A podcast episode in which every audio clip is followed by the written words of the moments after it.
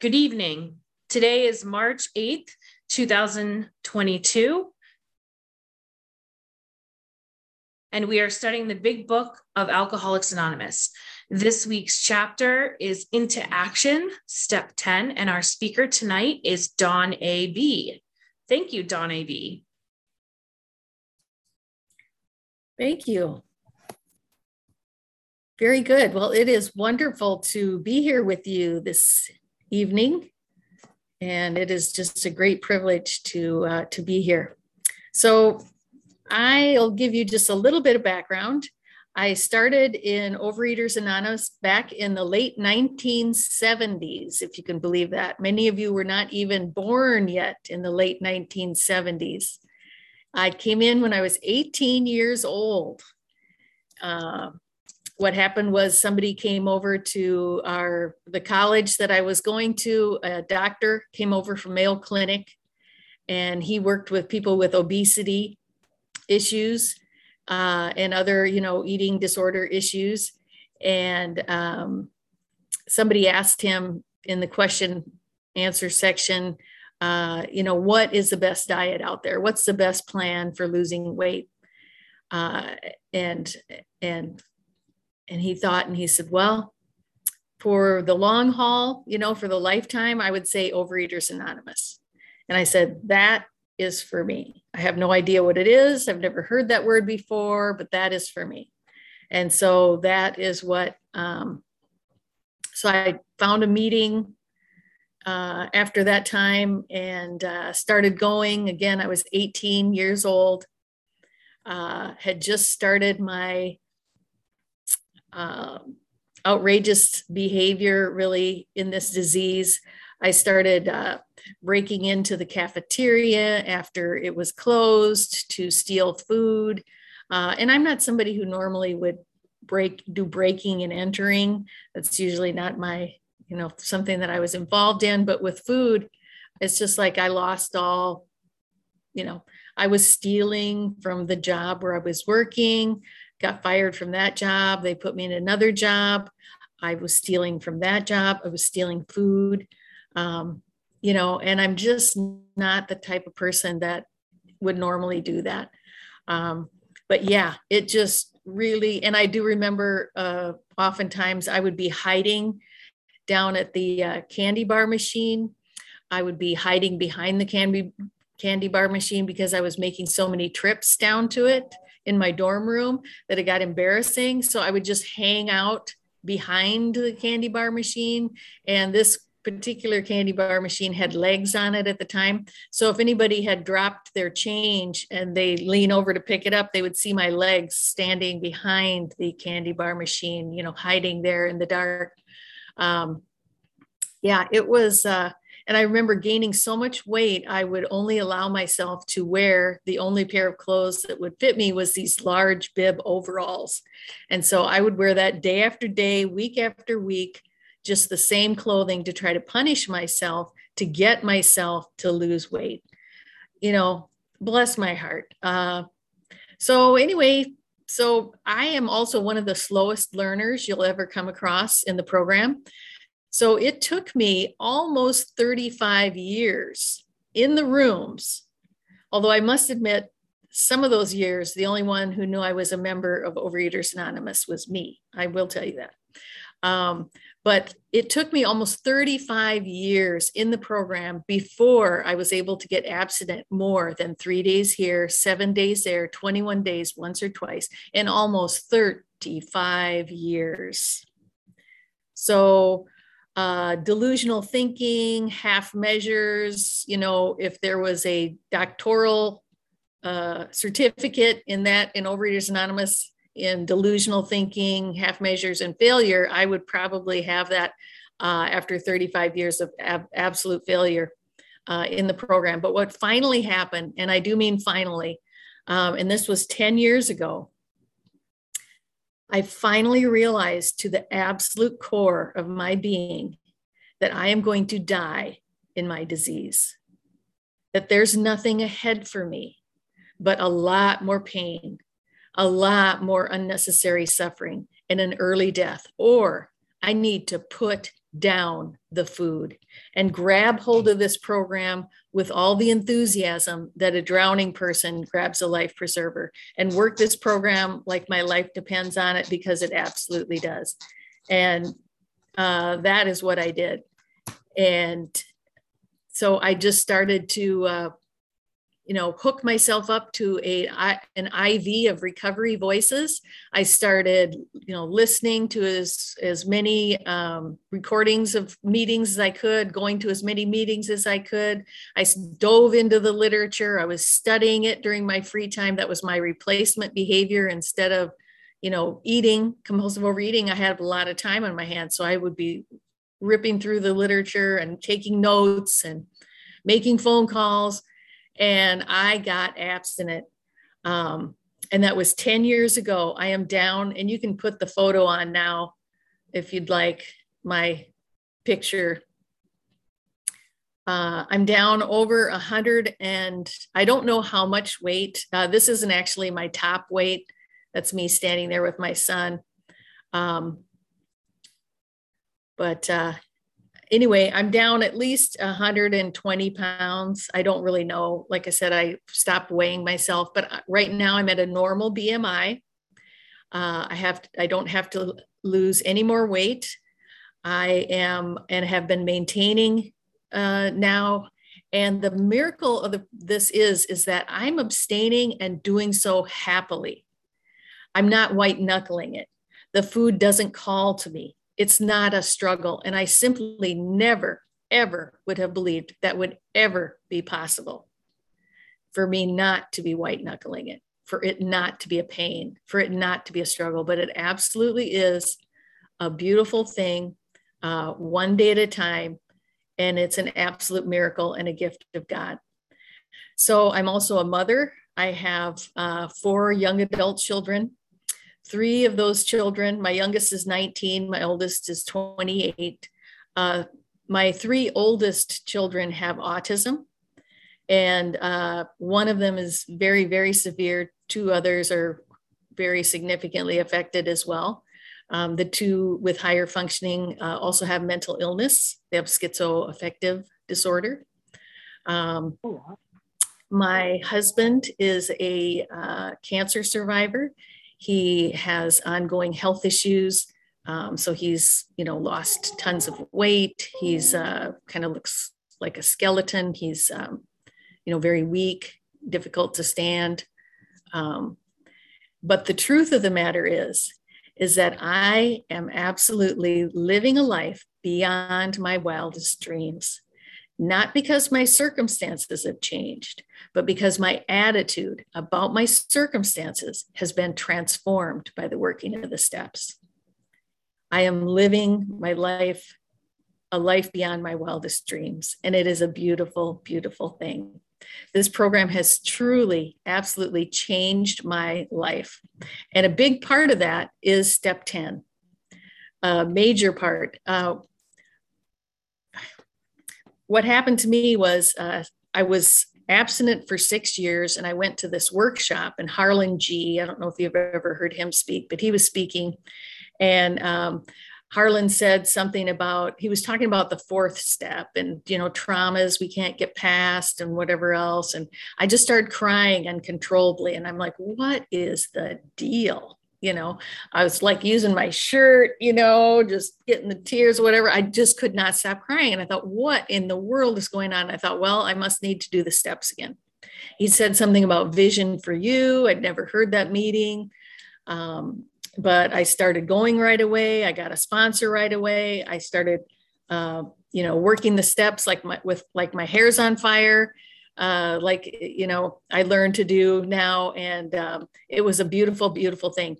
I had already been abstinent, but it was I had a transformation in emotional sobriety, and it was just uh, a wonderful, wonderful thing.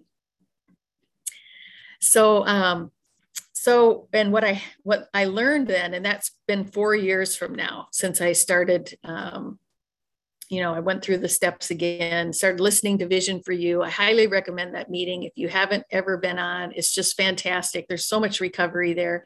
It's just alive with recovery. Um, so, anyway, so I learned how to do a 10 step. and that has brought about you know how you have like a uh, a buildup of normal human emotions it's kind of like a balloon you think of a balloon you know the tension expanding expanding and um, and then a 10th step is like hit, taking a pin to that balloon and poof my emotionally emotional sobriety is restored it is the biggest most amazing gift buried treasure in these steps that I never realized that was there, a 10th step. So let's go ahead and look at page 84. Uh, how much time do I have left? Eight minutes. Thank you so much. All right. So let's go ahead and look at page 84. This thought brings us to step 10, which suggests we continue to take personal inventory and continue to set right any new mistakes as we go along. So continue means that I'm basically, I learned how to do a 10th step in the fourth step that I did. And so for me personally, I do pull out my uh, four step forms and just fill those out. I fill out a resentment form and I fill out a fear form and uh, and then just read those as part of my 10th step. And I oftentimes will go ahead and write it out. Sometimes I don't, you know, but it's just such a beautiful, just an amazing gift. So uh, we vigorously commence this way of living. So this is telling me that vigorously, I must work at this. This is something that I am really going to be working at. And I have since made a commitment to do a 10 step essentially on a daily basis. So, um, so I, I really try to practice, vigorously commence this way of living. So this is a way of life. It just isn't something we never do. I never did a 10 step. I mean, I rarely, maybe I could count on two fingers in those six years how many times I did a 10 step. I personally don't know how I survived and was able to maintain abstinence without doing a 10 step. Now it's like, I can't imagine going, uh, you know, a couple weeks without doing one. I can't imagine that. Um, we vigorously commenced this way of living as we cleaned up the past. We have entered the world of the spirit. Now, that's really a beautiful thing. Entered the world of the spirit. So now I'm living in that dimension where my higher power is in charge and running the show. And when I came into program, I thought I'm in charge. I, I didn't realize it at the time. But if you think of a solar system, you know, with the sun in the middle and the planets revolving around the sun, well, I came into program thinking, and still left to my own devices, I go back to that, but thinking that I'm in that middle position and everything is supposed to revolve around me.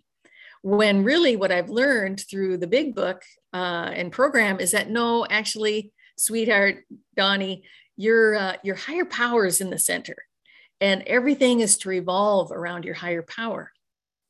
And that is the new way of life that i'm to be practicing uh, on a daily basis. And so i've entered the world of the spirit meaning my higher power this this is the world that i've entered because i have gone through the steps and had that transformation that spiritual awakening, that spiritual experience. Now my higher power is in charge and running the show, however, I understand my higher power. And our next function is to grow in understanding and effectiveness. And I must say, I have learned so much about myself uh, and why I do what I do because of 10 steps. There's just so much learning involved there. This is not an overnight matter it should continue for our lifetime. So this is something I'm going to be working at. Uh, when you're not, when I'm not running the universe, I have a lot of free time on my hands. So this is what I'm to be doing with all that free time is I'm to be looking at what is, and I mean anything that causes an emotional ripple. You think of a pond, you know, all tranquil anything that causes uh, a ripples, you know, disturbs that emotional tranquility is something to do a 10 step on. It can be a fear, it can be a resentment, it can be something I'm ticked off at. It can be an idea that I don't like. It can be I've done it on recently on I I don't like how old I look in family photos. I've done it on my perfectionism. I've done it on a financial insecurity. You can do it on anything anything, any fear, any emotional disturbance is a 10th step. Okay, continue to watch for selfishness, dishonesty, resentment, and fear. And when I first read this, uh, before before I thought, well, I'm not selfish. You know what? But that's the whole uh, I'm selfish anytime I'm trying to run the show.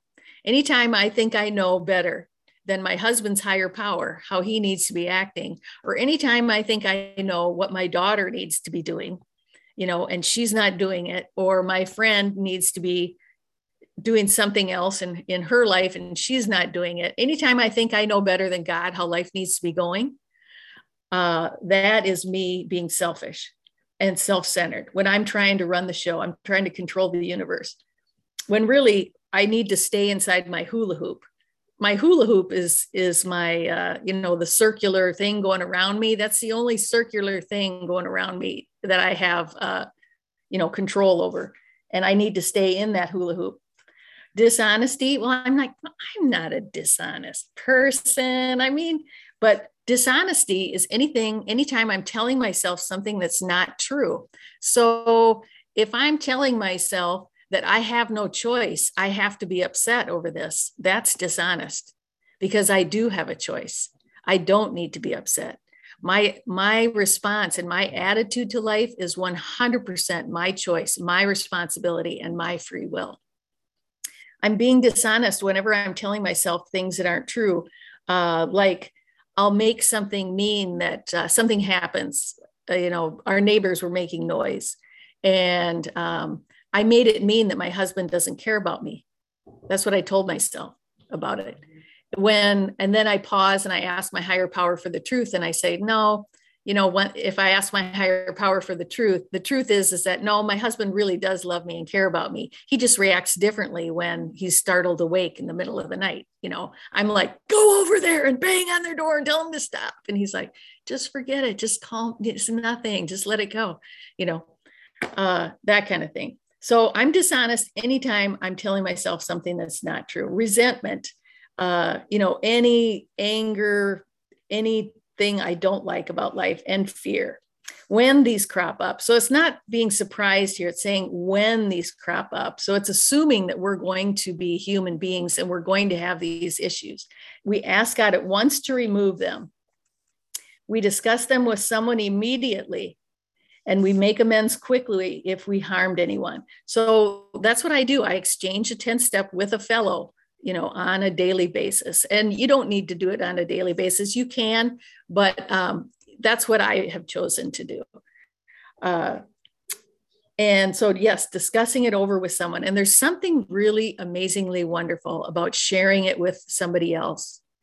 You know just that vulnerability and then it's just a beautiful beautiful thing uh, and then also when people share their 10 steps with me, I learn things from how what they're learning. And it's just a beautiful thing.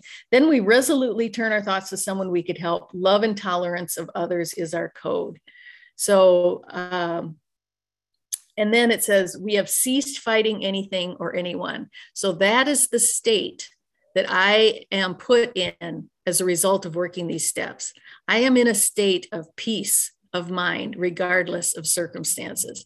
And for me, let me tell you, in my life, this is priceless.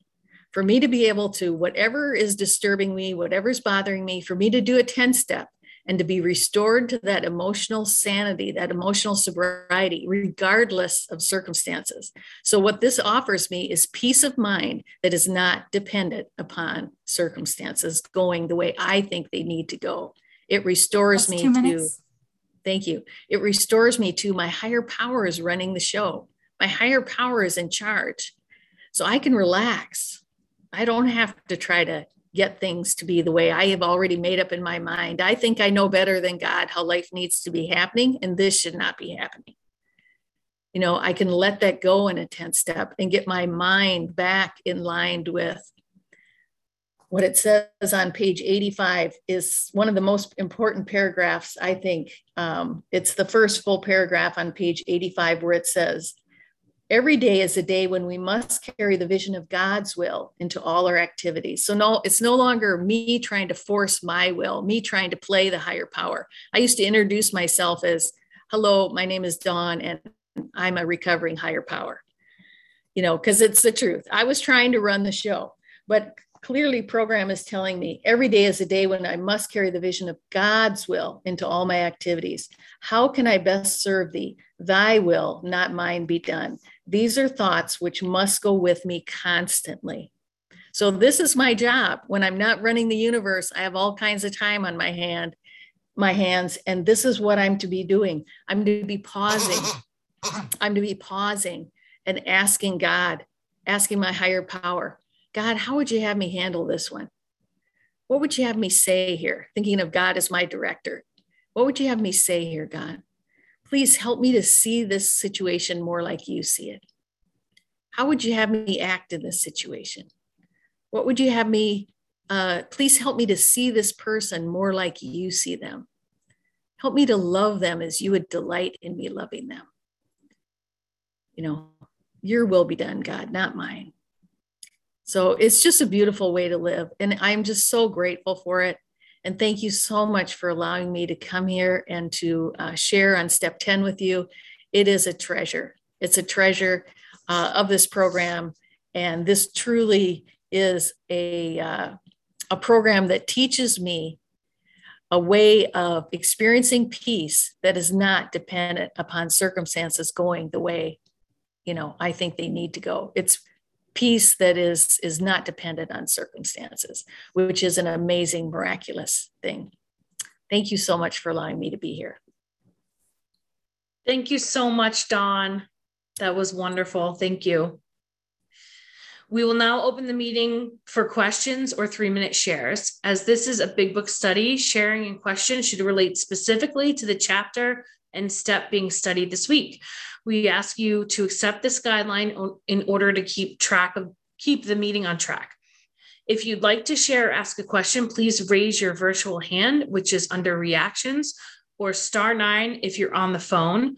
And the Zoom host will call the raised hands in order and ask you to unmute when it's your turn. With the timekeeper, please set a timer for three minutes for each share and announce when time is up. If the speaker is asked a question, please allow three minutes for the answer.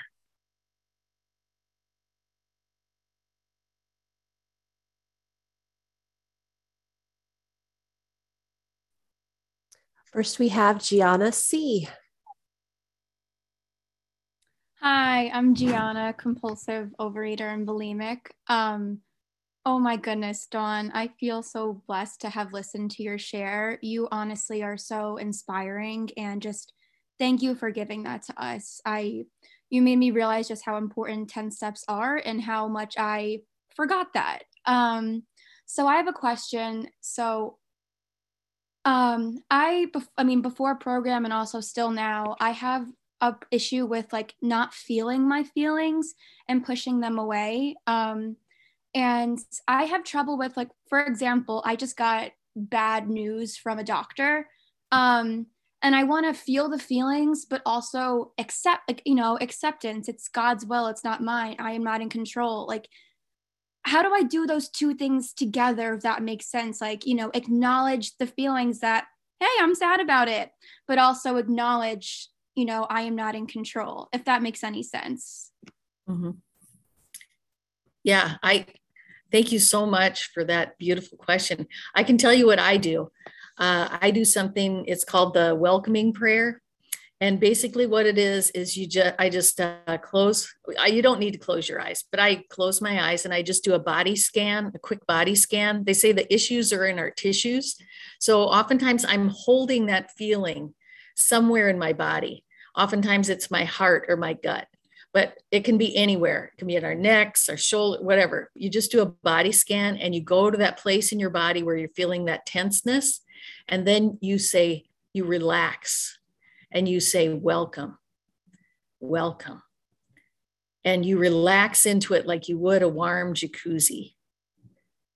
And you just relax. And, and you don't push the feeling away, you don't resist it, you just welcome it. Welcome. And you relax.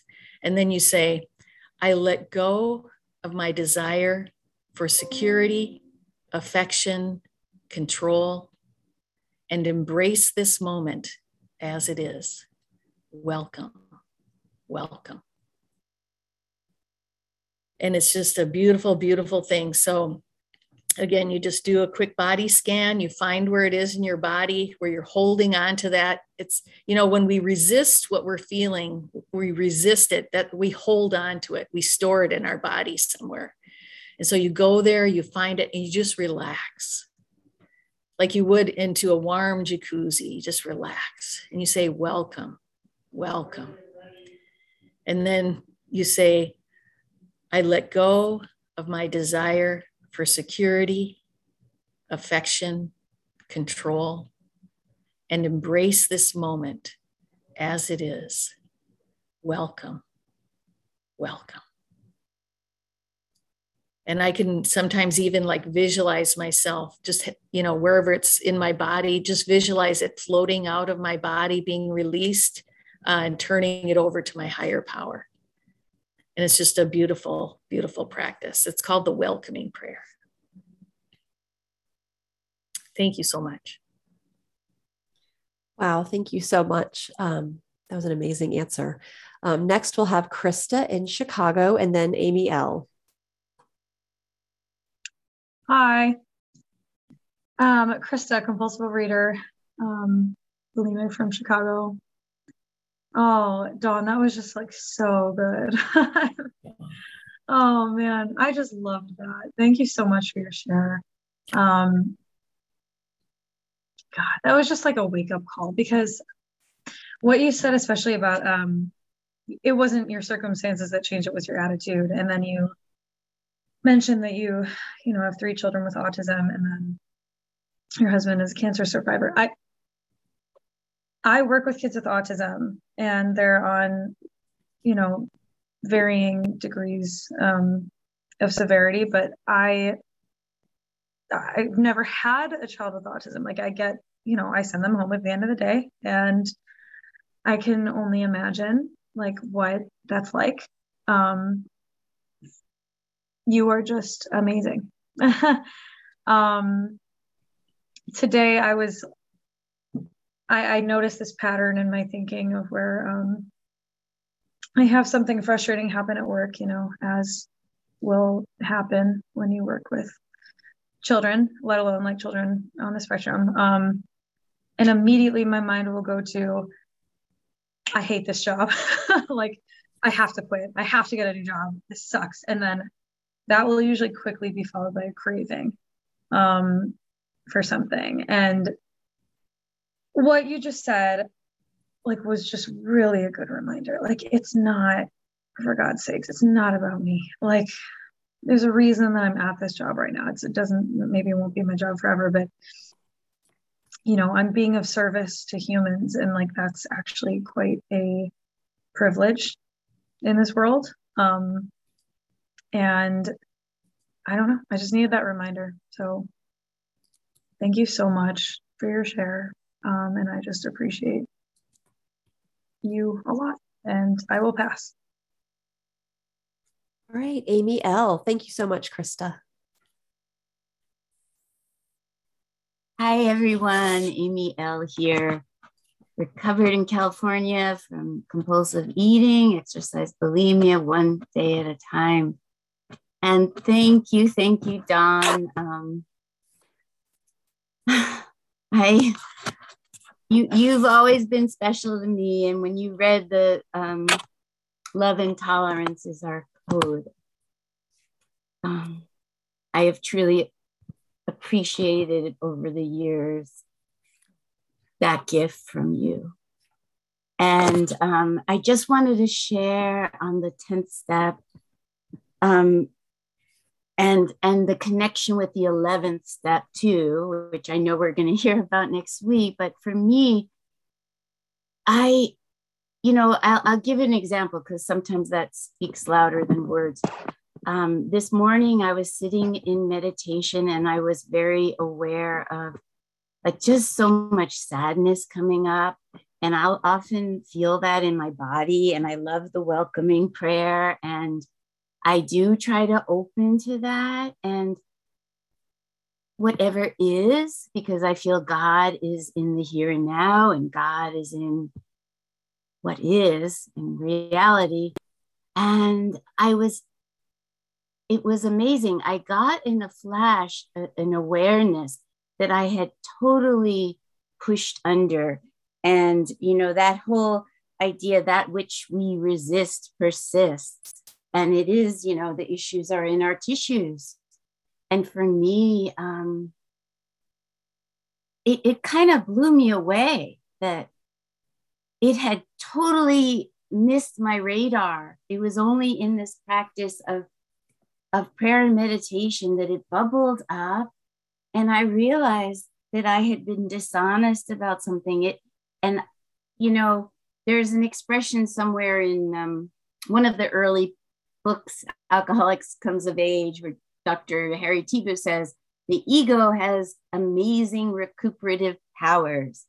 And I think of that a lot because my ego revives every day. And one of my old, old ways of being is to lie and to embellish things. And it's my own insecurity, my own like deep, you know, primitive feelings of inadequacy. And it's completely unnecessary. And it creates a wall. And I did it with my husband over something so silly, but I'm just going to say I told him that I had one more client than I actually had. Does he care? No. Somehow it meant something to me and I projected on him. And that's what I do when I'm in myself, in the bondage of self. And so I was able to write it out in my 10th step. I'm doing the 10th step train, um, which Dawn knows so well. That's time. And um, just want to say thank you. Um, just so grateful to ha- to get the turnaround from God. How does God want me to be? And that's when I get the relief.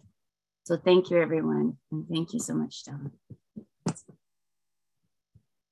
Okay, um, I think we should stop there. We will now stop the recording for unrecorded questions or shares. Would the Zoom host please stop the recording?